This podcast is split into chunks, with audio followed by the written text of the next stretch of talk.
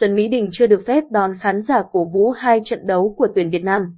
Ủy ban nhân dân thành phố Hà Nội không đồng ý với đề xuất của ban tổ chức về việc sân Mỹ Đình đón khán giả vào cổ vũ trận đội tuyển Việt Nam gặp Nhật Bản ngày 11 tháng 11 và Ả Rập Saudi ngày 16 tháng 11.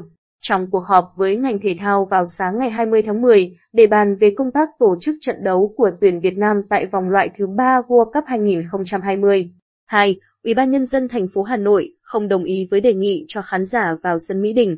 Ngày 11 tháng 11 và 16-11, đội tuyển Việt Nam sẽ có hai trận đấu liên tiếp trên sân nhà. Mỹ Đình gặp đội tuyển Nhật Bản và Ả Rập Saudi, hai ứng viên nặng ký cho hai tấm vé đi thẳng vào Vikika World Cup 2022 tại Qatar.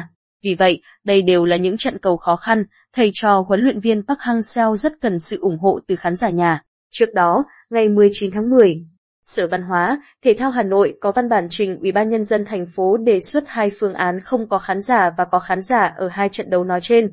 Lãnh đạo Bộ Văn hóa Thể thao và Du lịch cũng đã ký văn bản gửi Ban chỉ đạo quốc gia phòng chống dịch COVID-19, Bộ Y tế, Bộ Công an, Bộ Quốc phòng, Bộ Ngoại giao, Bộ Giao thông Vận tải, Ủy ban nhân dân thành phố Hà Nội, trong đó có đề nghị về việc đón khán giả vào sân Mỹ Đình.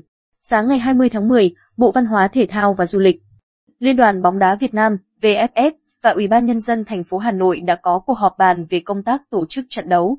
Tuy nhiên, Hà Nội đã không đồng ý với đề xuất của ban tổ chức về việc đón khán giả. Trong trận tuyển Việt Nam gặp đội Úc vào ngày 7 tháng 9 vừa qua, sân Mỹ Đình cũng không có khán giả. Việc tuyển Việt Nam phải đá kín trên sân nhà Mỹ Đình là thông tin không vui cho khán giả cũng như cho chính các cầu thủ.